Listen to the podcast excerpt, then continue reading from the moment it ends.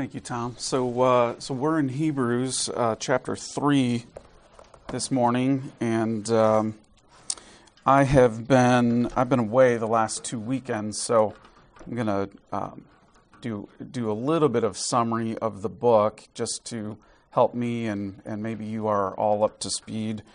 So be patient with me as I do that, and then we'll get into the text. But in his introduction, I thought Dan Seidelman did an awesome job of giving us an overview of what's happening in Hebrews. And he spoke of the pressure for converted Jews in the early church, we think it's around 67 AD or so, to go back to the old covenant way of life, like the other good Jews of the time, and go back to a religion that is empty, a religion of rituals, and in line with their society, in line with peers, and so on. And chapters 10 and 12 of Hebrews suggest that at this point the persecution, when this book is being read, is growing in intensity. So these people are, being ostracized and certainly starting to see some physical persecution, and a couple years later the temple will be destroyed. So in response to this, the writer of Hebrews writes this beautiful sermon, as Dan refers to it, and essentially preaches Jesus Christ from the Scripture, their Old Testament, and takes them through these key Jewish pieces through the lens of Jesus Christ and what Jesus Christ did for them. Hebrews quotes the Old Testament at least 40 times, so it's really dense with quotes, and the author shows the audience how Jesus transforms the old Levitical system which these people have left. So we could summarize the book in this way, and that is that believers in Jesus Christ as God's perfect sacrifice for sin have the perfect high priest. In him, everything is new and better compared to the covenant of law, the old way. And so the writer will display this. We're still in the first section of the book, but he shows the superiority of Christ's position. He shows the superiority of Christ's priesthood. So the first 4 chapters, we will see how Christ is better. The next 4 chapters, we will show how his priesthood is the ultimate priesthood. Then he'll show the superiority of Jesus' priestly ministry. And then as he pushes to the finish, the superiority of the believer's position in Jesus and the superiority of the believer's ministry. How should a believer live in relation to this new covenant versus the old covenant? So it's from this foundation that the writer's exposition of the Old Testament, he'll give us several warning passages throughout this book, or exhortations, in order to bolster and encourage these people who are being persecuted and ostracized. We have 2 themes that are like these 2 ribbons that are tightly wound running through Hebrews. One is Jesus as the ultimate Savior and keeper of salvation, and the second is the importance of holding on to him for our salvation.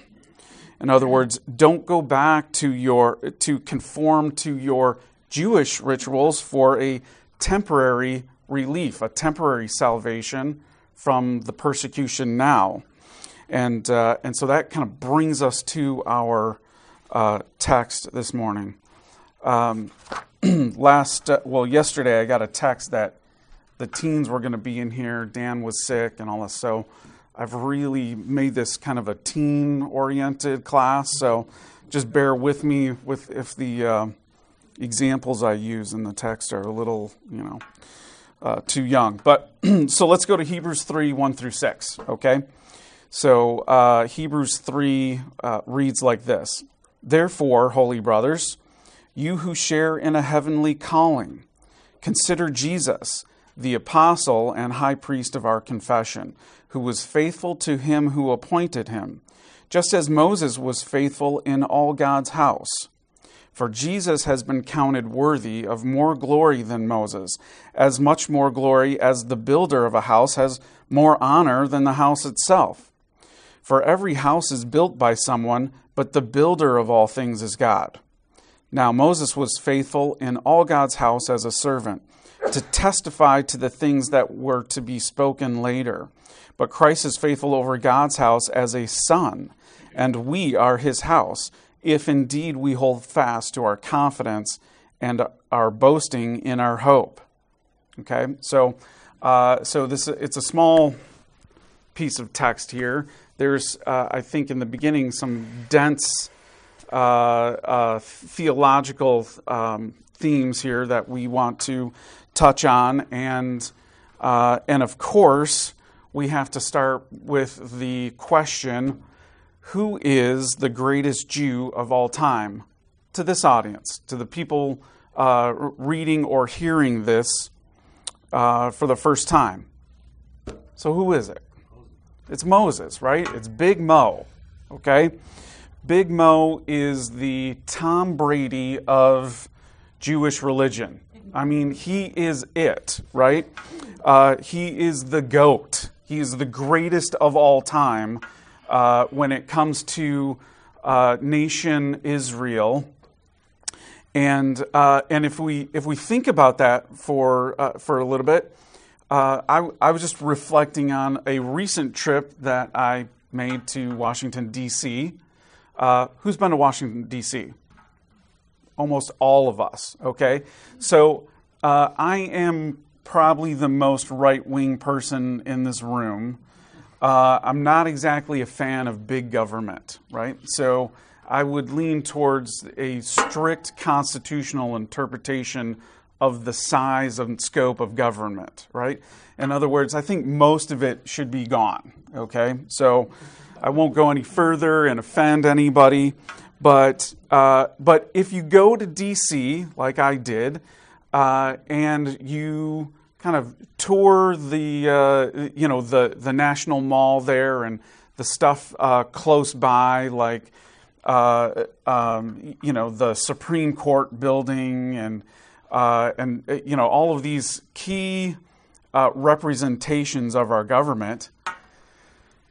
You can't help but feel patriotic, right? I mean, you get this sense of awe for what our republic has done, and this sort of appreciation for government, and we are we're a republic, we are a democracy. Think about what it would be for a theocracy.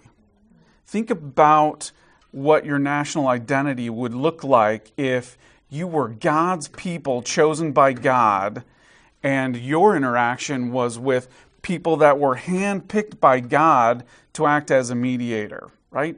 That's an entirely different level of, pride of a nation and so on, right?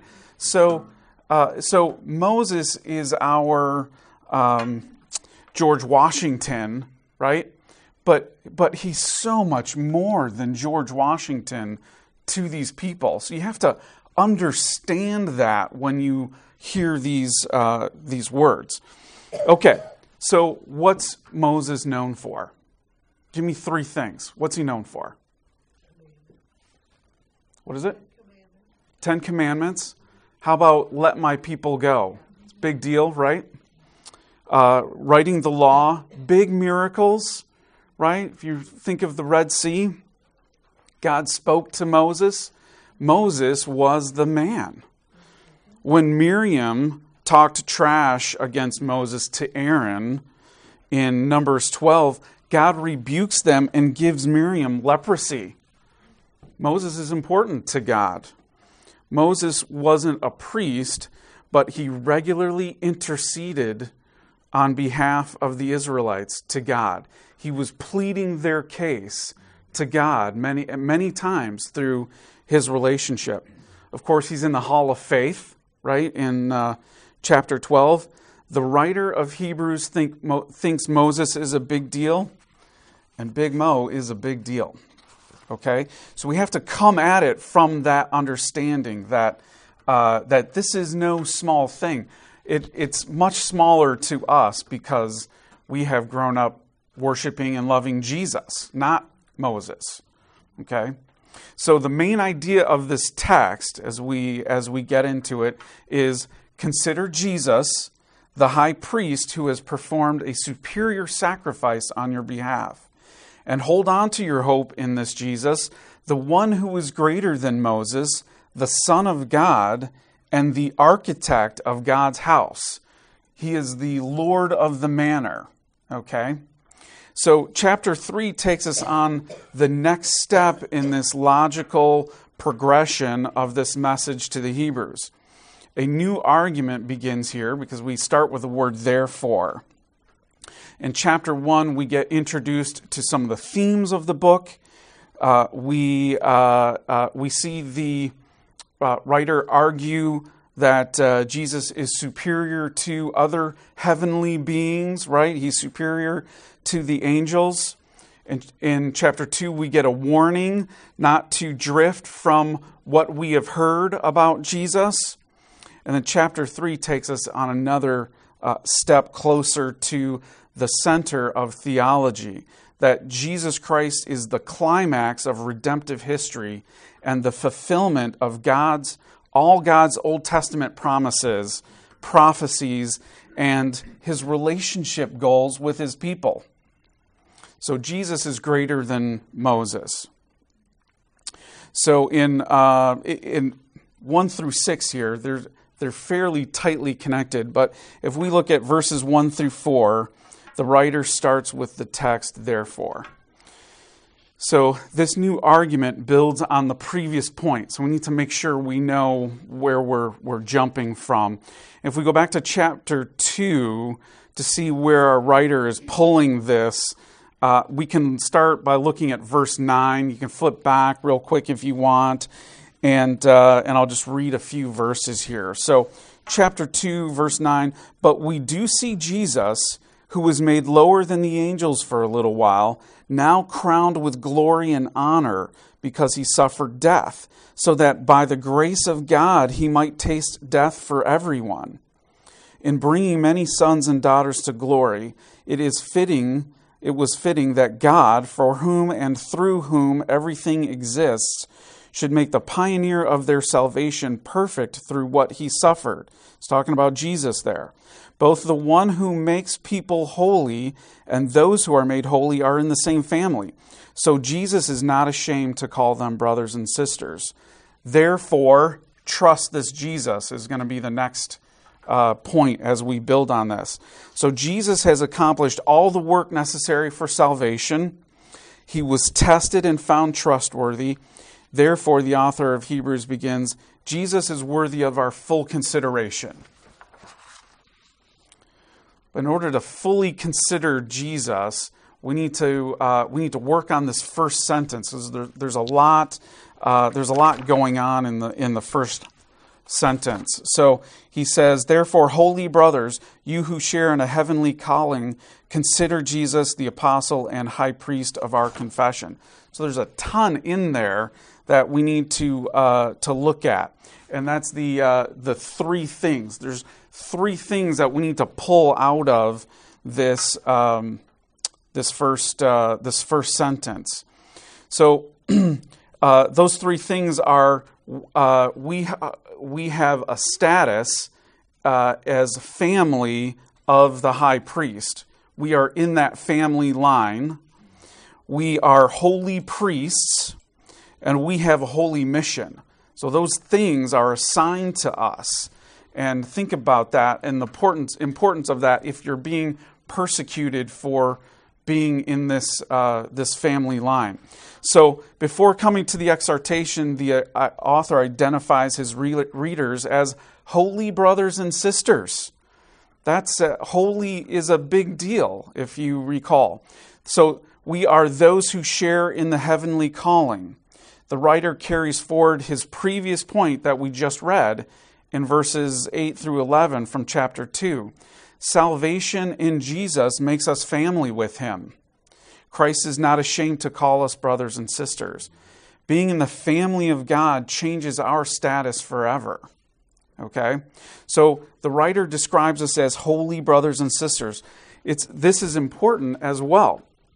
This indicates that the blood of Christ has sanctified and cleansed his church. Holiness was an important feature of the Levitical system these Jews had left. Worshipping God correctly under the Old Covenant required holiness in every aspect of life among the Old Covenant people. Holiness could come through sacrifices. It was not a human trait. So when the author attributes a holy brotherhood status to the church, he's saying they are holy on the basis of the sacrifice Jesus has made on their behalf. This reference from chapter 2. The heavenly calling of the church that the church shares with her high priest refers to the church and transforms her into his people. People with a heavenly calling. In this first sentence, the author tells us, the blood of Christ has cleansed you, and you are now destined for a heavenly glory according to God's perfect plan. This is a great reminder. So, Christian, when you are low, you do well to remember this. If a friend encourages me this way, I know that he or she is a true friend. That there is a plan, there is a job for me as a priestly member of Jesus' family.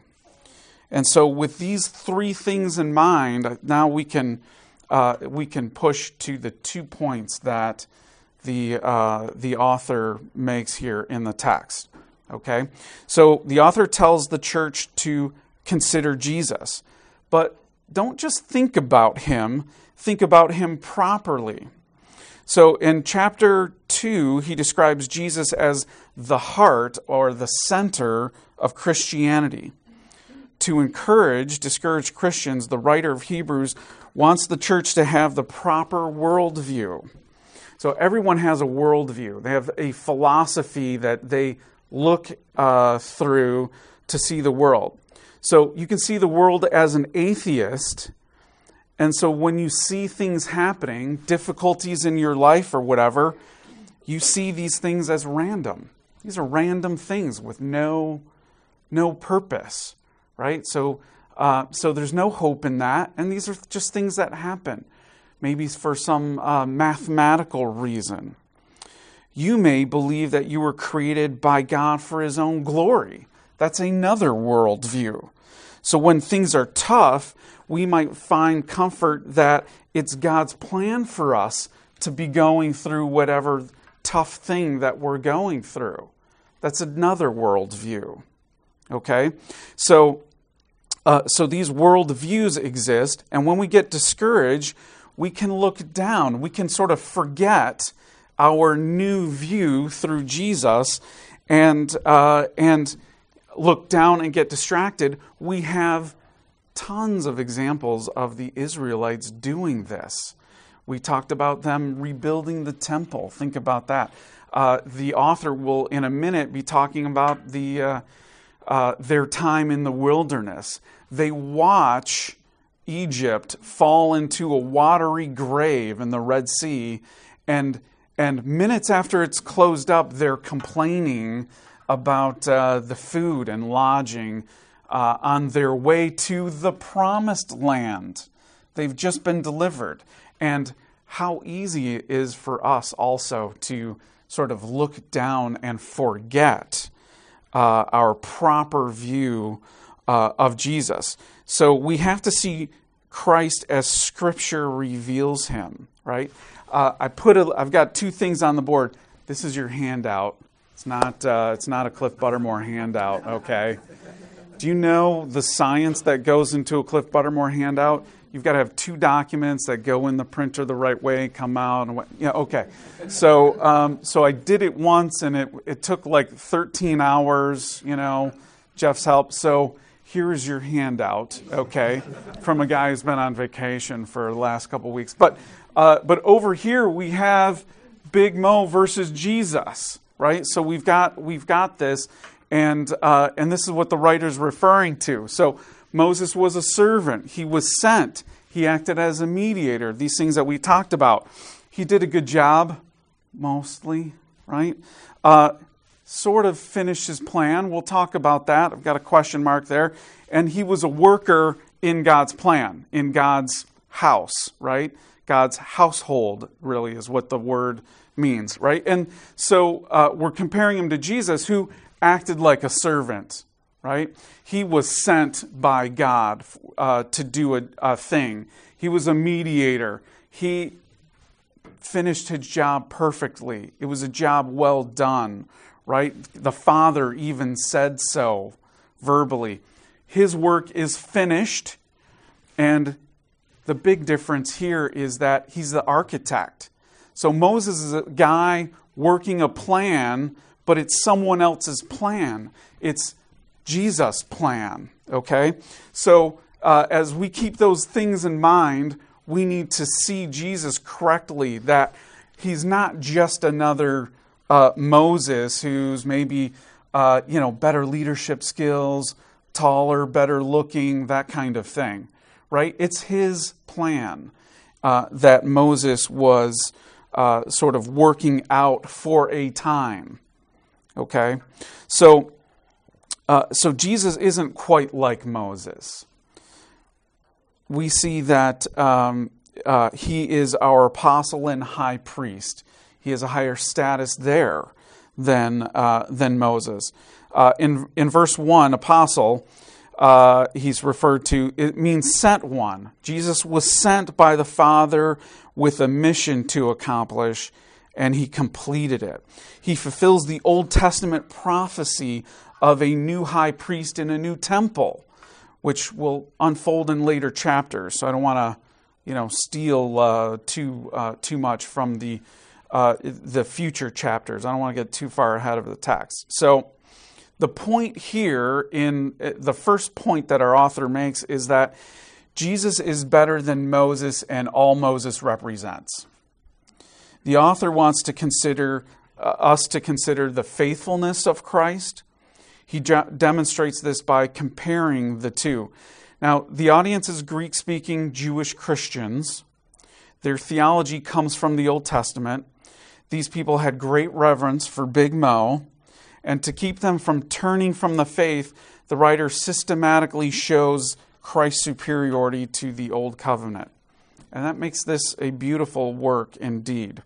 So while Moses was a key figure in Judaism, Big Mo represents the old way. He led the Israelites out of bondage in Egypt, but he failed to lead them into rest in the Promised Land, if you recall. Jesus, the second Moses, leads his people out of bondage to sin and takes them all the way to the kingdom of God. So Jesus finished what Moses started, really. Moses was a pawn in a game designed by Jesus, executed and played perfectly by Jesus. Okay? So that's the first point. We want to make sure we understand these are converted Jews. So they're worshiping Jesus. He wants to remind them who they're worshiping. Okay? And so he pushes this. They're very tightly connected here. The next couple verses in verse 5 and 6. Jesus is the hope of God's house. So we see this word a few times. So the most used word in this text is house. If we add architect, it's even more, right? So we're talking about building a house, and it's really a household.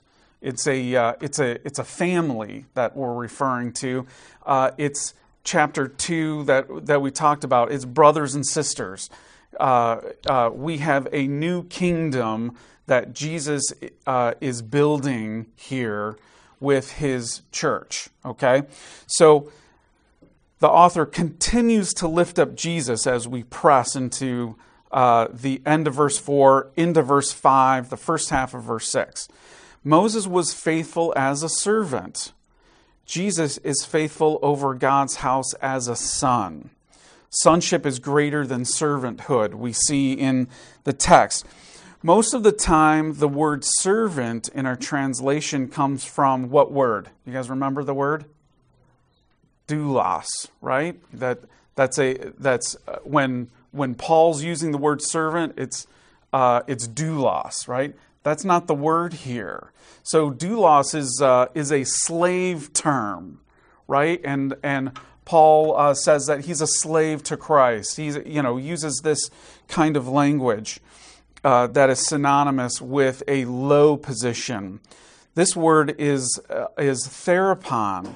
This is a noble position under the authority of the one who appointed him. This is a rank of honor. Okay, if it were my dad, he would make this pun. He would say Moses was the chief of staff, right? So the staff, right? All right, so, whew, okay. That's what my dad, I wouldn't have even thought of that, so, but this is a senior position. He was handpicked by God to lead God's people, to mediate for God's people. This isn't slave talk. This is a position of honor.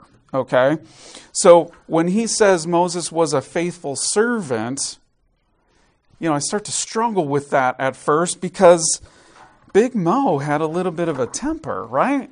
He made a few mistakes along the way, and after all, what kind of leader, can't hold his people together, right? They were a bunch of whiny grumblers and didn't like manna, whatever, all this, cinnamon rolls every day. That's my diet. Sign me up, right? See, there's my nod to Dan, right? The Food Network. Yeah. But how was he faithful? Verse 5 says, Moses was faithful in all God's house as a servant to testify to the things that were to be spoken later. In Deuteronomy 18:5, Moses says, hey, there's another one coming. He says, the Lord your God will raise up for you a prophet like me from among you, from your fellow Israelites. You must listen to him. He's talking about Jesus. Moses was faithful both in his life, in his words, and in his writing of the law to point to Jesus. All of these things, Paul says in Romans 3:21, that Paul says that the law and the prophets bore witness to the righteousness of God available to sinners through Jesus Christ. And in that, Moses accomplished exactly what the Lord would have him accomplish. So he was faithful. Moses was a faithful servant, but still just a servant. Jesus is the Son. Jesus is not a servant. He is the Lord of the house, the Lord of the manor. His household is the church he built by shedding his blood for sinners. When the author says, we are the household, he affirms the deity of Christ. In verse 5, he calls it God's household. And in verse 6, he refers to Christ. So he says, this is God's household. If you, church, hold on to Jesus, you are God's family. You see that? So he creates this tight connection that if we are in Jesus, we are in God's family with him. And so the final phrase brings us to the, most difficult piece of the text. So just to be clear, that threw me off, the little burp or whatever over there. I was just like, well, I lost my notes. Sorry about that. Okay. So, yeah. So let me say that Jesus is both the eternal creator in verse 4 and redeemer in verse 5 and 6 of God's people. Okay? So I don't want to skip that point. Okay, so having that in mind, we get to this potentially challenging last sentence, and we are in His house if indeed we hold fast our confidence and our boasting in our hope. So we got this "if" word here, which could pose a little bit of a problem, and it may still pose a problem after I talk about it. We'll see.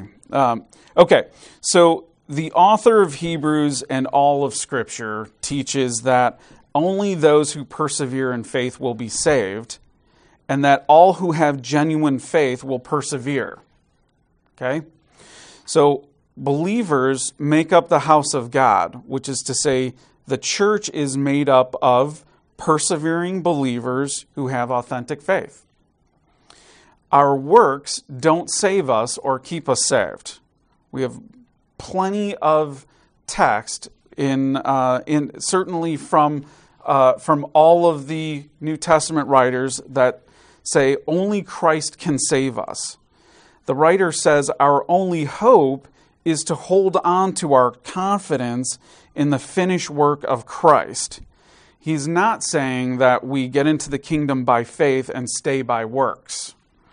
He's saying that we enter God's kingdom by a faith that will persevere. Mm-hmm. He's encouraging Christians in the church to hold on to that and faith and to persevere. Trust, Christ's righteousness belongs to us. He is our only hope. So this is about people like people from the beginning of time till now, when things don't go their way, they drop their view from Jesus and start to think inward, nasty thoughts. Okay, I do this. If there's something big that I'm praying for and I don't get my way, I'm not getting my way. We talked about this in community group in our first one, how. When we fall on hard times, when I do this terrible, terrible thing. I pray, and it's all I pray about. And I have this attitude like, Lord, we've got this thing that you haven't solved in my favor, and I don't really have anything else to talk to you about until you sort that out my way. It's a wicked, wicked thing that I do, okay? And I may have this conversation with him for a long time before somebody helps me to get out of it. Now, is that me putting my confidence in the finished work of Jesus Christ? It's me betting on Jesus finishing my work. It's me forgetting whose plan this is, right? And trying to order Jesus around like a doulos employee, right? It's terrible. It's wicked. So the author doesn't want his church hearers to do this. He wants to right the ship, if you will, and put Jesus back on display as his proper place as Scripture reveals him. And we need to be warned against this, right? Any one of us can do this, right? So go back to your temple and put your faith in Moses and all he represents. And like Moses, you will not enter the rest that you find in the promised land. But, he says, if you persevere by faith in the finished work of Jesus Christ, you find peace and rest and a place of honor in his household. You identify with him. And to me, that is a much better place to be when life's not going my way. right? I don't run the risk of getting,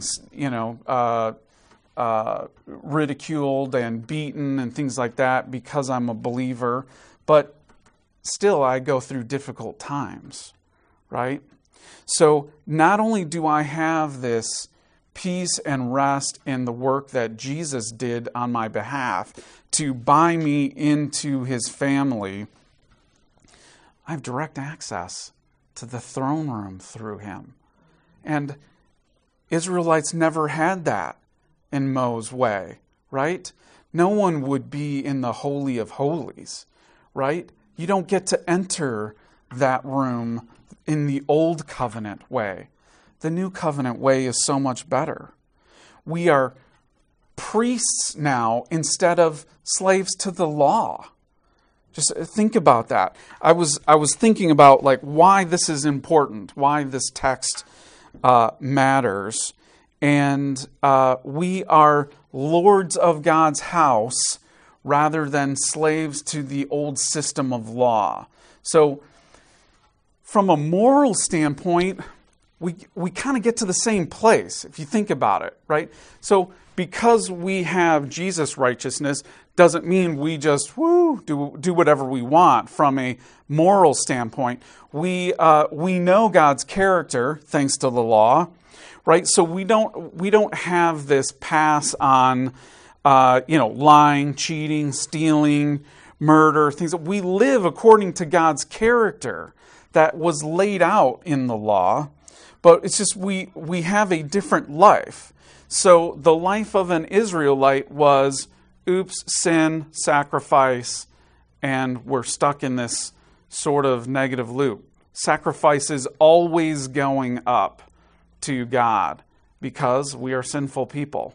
So we're stuck in that loop of, I'd have to bring a lamb with me to work every day, to ride next to me in my car as I break multiple, laws of decency and ethics and honor and stuff like that on my way to work, in my heart, But now, because I'm free of this, I can live as worship to Jesus. I have a job to act as his priest and his mediator. So, sure, I will sin and confess my sin, and I have that responsibility. But we do for others now in our new status what Moses did for the Israelites, what Jesus does and did for us, which is to mediate for us and act as our high priest to intercede for us. Now my job is not a full-time sacrifice lifestyle, but it's a lifestyle where I sacrifice what I only have, which is my life, living for him as a priest in his house, bringing sinners to him as a mediator to Jesus. And so we get to holiness now a very different way. We have the status, we don't have to earn it, so now we live a life poured out in sacrifice. Okay, and so if the church is getting persecuted here, these Hellenistic Jews in the mid-60s, they are right where they're supposed to be.